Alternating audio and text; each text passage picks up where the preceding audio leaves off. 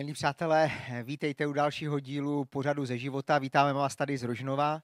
Já jsem moc rád, že eh, tady můžeme být a na ten díl jsem se těšil, protože jsem, eh, nevím jestli prozíravě nebo neprozíravě, jsem oslovil eh, svého syna, syna Ondru Povalu, aby se mnou udělal rozhovor takže eh, jsem sám napjatý, jak to dopadne, ale dobrá zpráva je a dobré, eh, když řeknu znamení je, že si vyzul boty, takže vnímá, že stojíme na svaté půdě, tak se určitě bude chovat slušně a, a bude to požehnáním pro nás, pro všechny. Takže ještě jednou vítejte, užijte si tento, tento díl a pojďme rovnou, rovnou k věci. Uh, Ondro, co by si nám o sobě řekl, kdyby se měl představit? Tak když jsem se měl představit, tak jsem Ondra Povala, senátor tady tohohle vedle mě. A je mi 18 let už, co, což je na moje poměry docela staré. A jsem teďka ve třetíku na Gimplu. A nevím, nějaké takové ty zajímavé věci, co se říkají v kroužku. A jako takový svůj teďka životní vášeň, sport je asi společenský tanec a celkově teďka nějak rád sportuju přes tu koronu. Už nějak tak. A my víme, že, že jsi zapojený do práce s mládeží a do služby s mládeží. Můžeš nám říct, jak jsi se k téhle té službě dostal a, a potom říct, co třeba ty vidíš jako důležité pro eh, dnešní eh, generaci teenagerů, vlastně eh, mladých lidí ve stejné věku jako si ty, protože myslím si, že žijete v takové zvláštní době právě i díky té korona, krizi a vše, všemu tomu, tak eh, jste možná vystaveni i jiným vlivům než eh, ta generace teenagerů před vámi. Takže nejdříve, jak jsi se dostal k té, k té službě? Tak u mě to asi začalo tak, že jsem se začal zapojovat v Realu jako junior. Dostal jsem od Peci výjimku, myslím, že už ve 13. Takže jsem měl NVT, Národní výcvikový tábor a do to bylo? No, do asi 16 let, do svých 16 let jsem jezdil na tábory s Royalem na různé víkendovky a byl jsem tam jako vedoucí e, nějaké skupinky nebo jako pomocník minimálně. A potom mě Galda, no během toho, co jsem i sloužil v Royalu, Uh, tak mě Galda oslovil, jestli náhodou nechci jít na Impuls, což je další takový jako v vozovkách výcvikový tábor, takový kurz pro uh, to, aby se někdo dostal vedoucí mládeže tak uh, mě oslovil, jestli nechci jet a potom, že bychom mohli založit mládež tady v Rožnově. A tak na souhlas tady táty jsem to vzal a jeli jsme.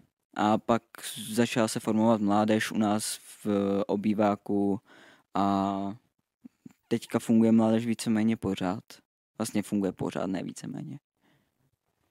No zapomněl si eh, říct, že ne, teda eh, spletl z toho, řekl si v obyváku, ale eh, mládež několik měsíců, možná i několik roků byla u nás v zimní zahradě, kterou si chtěl přejmenovat na klubovna mládeže, to si pamatuju. Bylo to nově postavené a vy jste se v té zimní zahradě chovali, kdyby to bylo vaše, takže jsem jenom sčítal škody, jo. Tak ne v našem obyváku, ale v mojí zimní zahradě začala mládež. Dobře, eh, takže víme, jak jsi se k té práci dostal. Je úžasné slyšet, že mnozí služebníci v mládeži vlastně prošli Royal Rangers, a, uh, takže uh, klobouk dolů pro služebníky v Royalu, protože vychovávají další služebníky, je to úžasná služba i práce. A když se páš na dnešní mladou, mladou generaci, jak tu generaci vlastně ty vidíš? Co si myslíš, jaké má potřeby, kde třeba má slabiny, kde naopak má silné stránky? Zkus se nad tím, nad tím zamyslet. No tak moje generace kolem toho roku 2000 až 2004, tady narození, tak tam je to různé. Záleží, jestli je člověk introvert, extrovert, ale víceméně jsme ta generace, která prostě má tu digitální formu nejvíc. No, ta, co se dostala do té digitální formy jako první a dokázala se v ní tak nějak naučit plavat takže někdy může začít ta asocializace trošku. A já nevím, osobně tahle ta doba, jako nejenom korona, ale celá tady tahle 21. století, uh, je takové plné dezinformací a různých fake news, jak by jsme řekli na, na, naši mladí příznivci.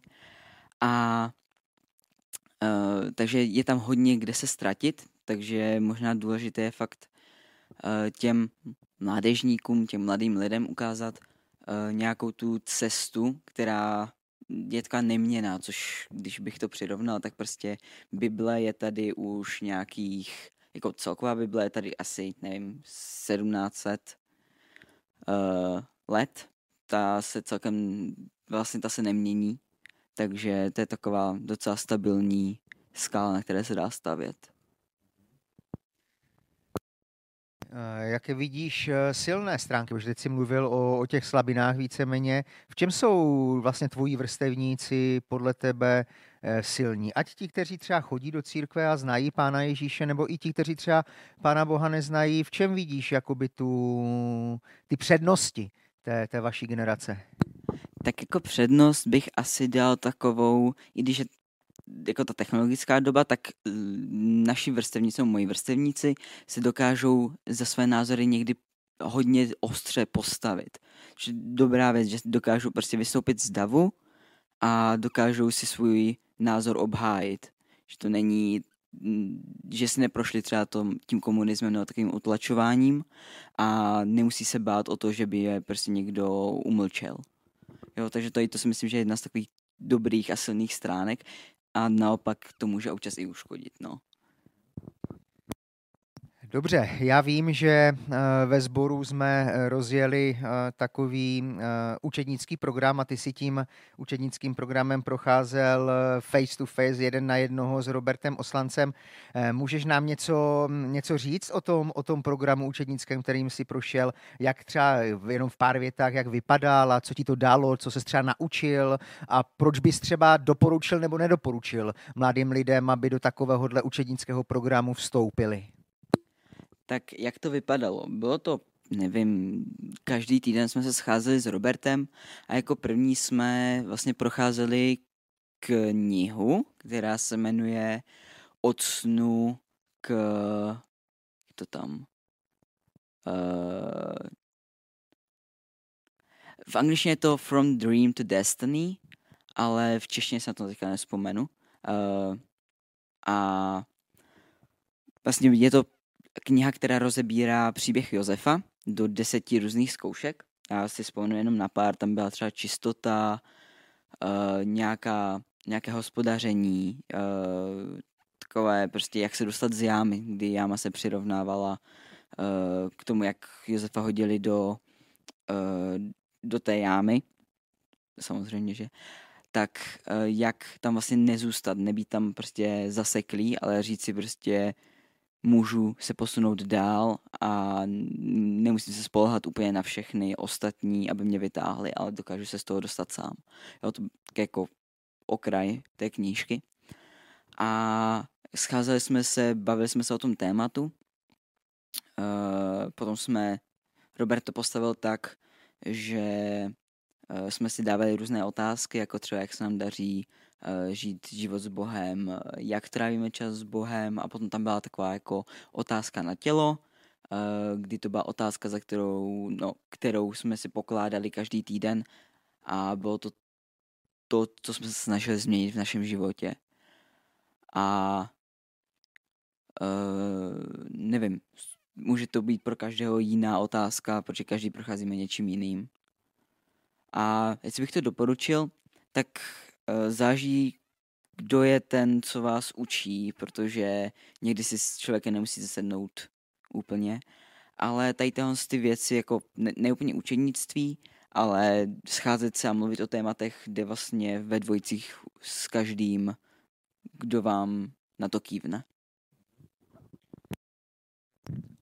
Ty jsi zmínil uh, i ty otázky, jak se vám daří s Bohem a tak tak uh, nám řekni, jak eh, to máš s Pánem Bohem, s Pánem Bohem ty a, a jak ty třeba denodenně žiješ, žiješ s Pánem Bohem i v těch životních situacích, ve kterých se ocitáš.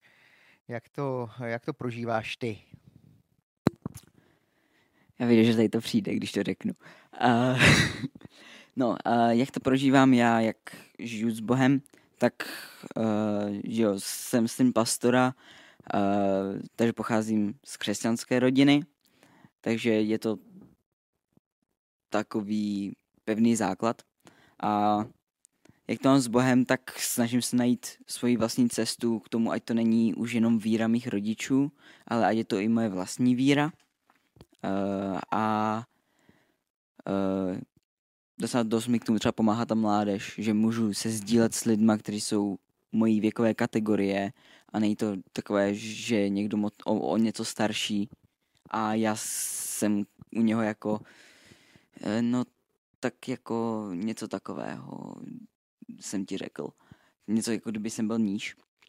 A uh, jak nějak každodenně, každý den, každodenně, uh, tak vždycky jsou ty situace, kdy člověk je na dně nebo to má trošku horší, tak se za Bohem obrací buď to uh, ve stylu pomož mi nebo proč, ale každý den je to takové, že se snažím děkovat Bohu o to, no, za to, uh, co dělá a učím se každou maličkost uh, vnímat tak, že je to něco od Boha, že to není jenom prostě jdu a ne, je tu strom, no tak dobře, strom vyrostl ze semínka, je tady, nevím, pár desítek let a co já s tím, ale můžu se na to dívat, já jsem takový jako člověk vědy trošku, tak se na to můžu dívat i trošku do hloubky, jak prostě vypadají, jak jsou utvořené ty buňky vevnitř a jak to celé funguje vevnitř, že takové malé cévy bez, bez žádných svalů, bez ničeho dokážou vytáhnout vodu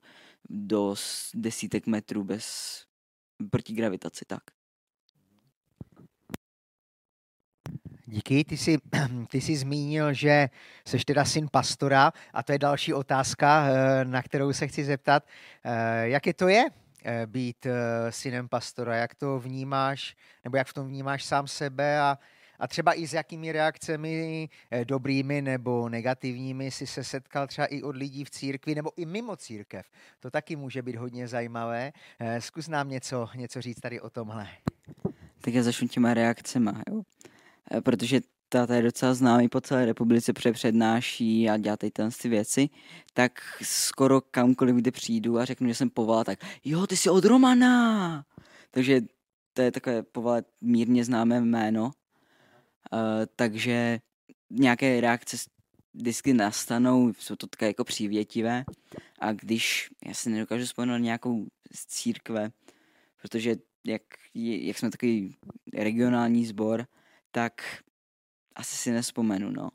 A mimo církev to záleží, o koho jde a jak se na to dívají, protože potom nastav, můžou nastat dvě situace, že člověk si řekne, OK, tak ten je nějaký divný a přesně se se mnou bavit, nebo člověk má otázky ohledně toho, jako co to znamená uh, pastor, nebo co to je, co je to za církev a takhle, já s tím člověkem o tom můžu mluvit. No a co to, jako jak sám sebe vidím eh, v roli syna pastora, tak je to role, kterou jsem si nemohl vybrat, protože jako syn moc jako člověk na výběr nemá. A když jeho táta je pastor, to už je prostě přidělená role. A já to vnímám docela pozitivně, jako docela výsadu, tím, že, jak jsem říkal, že táta je docela tak po republice známý, tak mám různé kontakty, když s něčím potřebuji pomoct, třeba když si čtu Bibli nebo něco nechápu, tak můžu obepsat pár, pár nějakých jiných pastorů. Uh, takže já to vnímám pozitivně a vnímám to jako výsadu. Já děkuju. Uh, já totiž uh, často přemýšlím nad tím, že že někdy lidé, eh, a, převážně v církvi vlastně, když se dívají na děti služebníků, tak v první řadě, a myslím si, že nesprávně, že to není správný pohled, se na ty děti dívají jako na děti služebníků. Takže to je syn pastora, to je syn vedoucího chvál, to je syn, já nevím, proroka, to je syn toho, to je syn toho.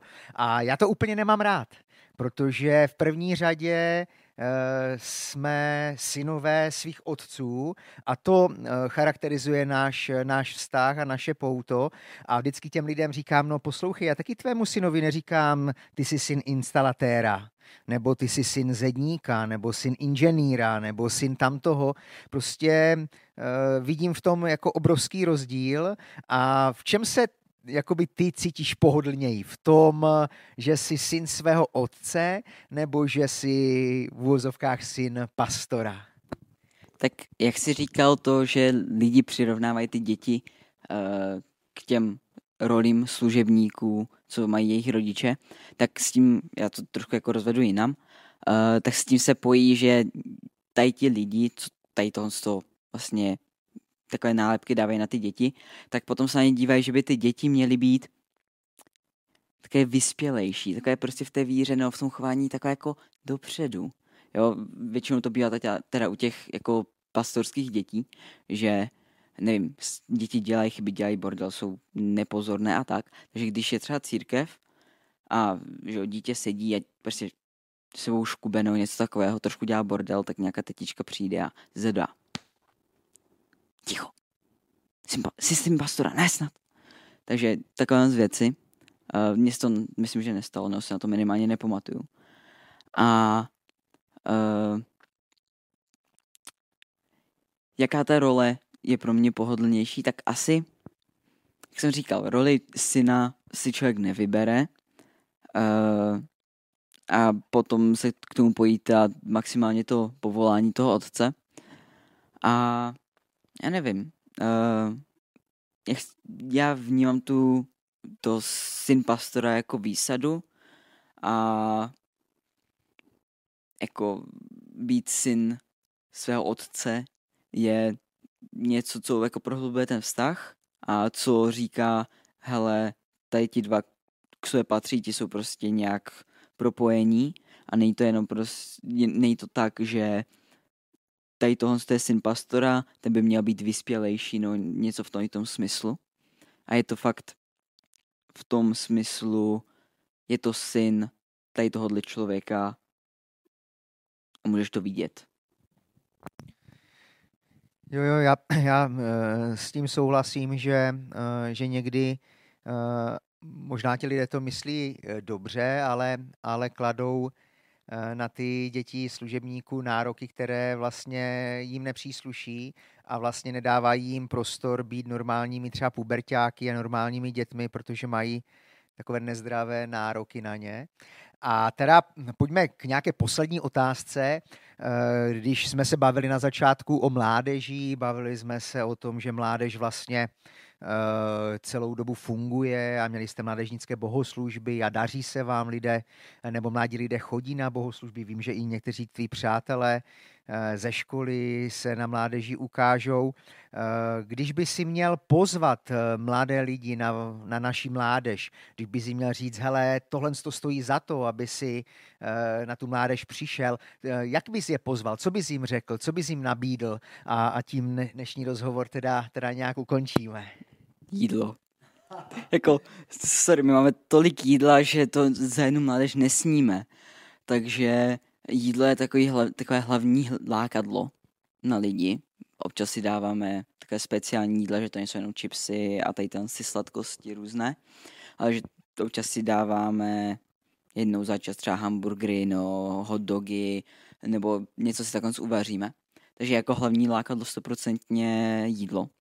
A potom asi bych je pozval na nějaké dobré téma, které o kterém se bavíme, třeba nějaké uh, takové zaujímavé, které mm, já myslím, že hodně lidí by přišlo na takovou jako sexualitu, no, něco takového spojeného, protože to hodně mladých lidí jako se snaží najít v sobě uh, v tom věku 15 až nevím, 20 přibližně.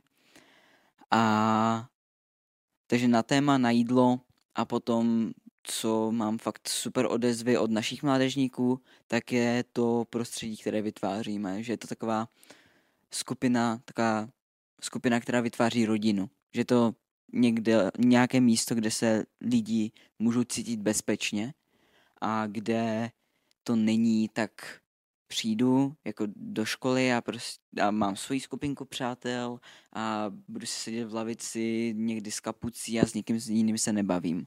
Je to fakt, že se bavíme se všemi a uh, máme společně jako zažíváme srandu, hrajeme hry a bavíme se o různých tématech a naši mládežníci jsou na tom super tak, že fakt jsou to víceméně, můžu říct, hledající, takže se ptají na různé otázky a řešíme, uh, jak Boha a jak se k němu dostat, tak i třeba ostatní věci, třeba co se týká uh, trošku okultismu, nebo nějaké takové věci, že se s nima o tom můžeme bavit, proč je to špatné a jak se na to dívat, nebo jak to řešit.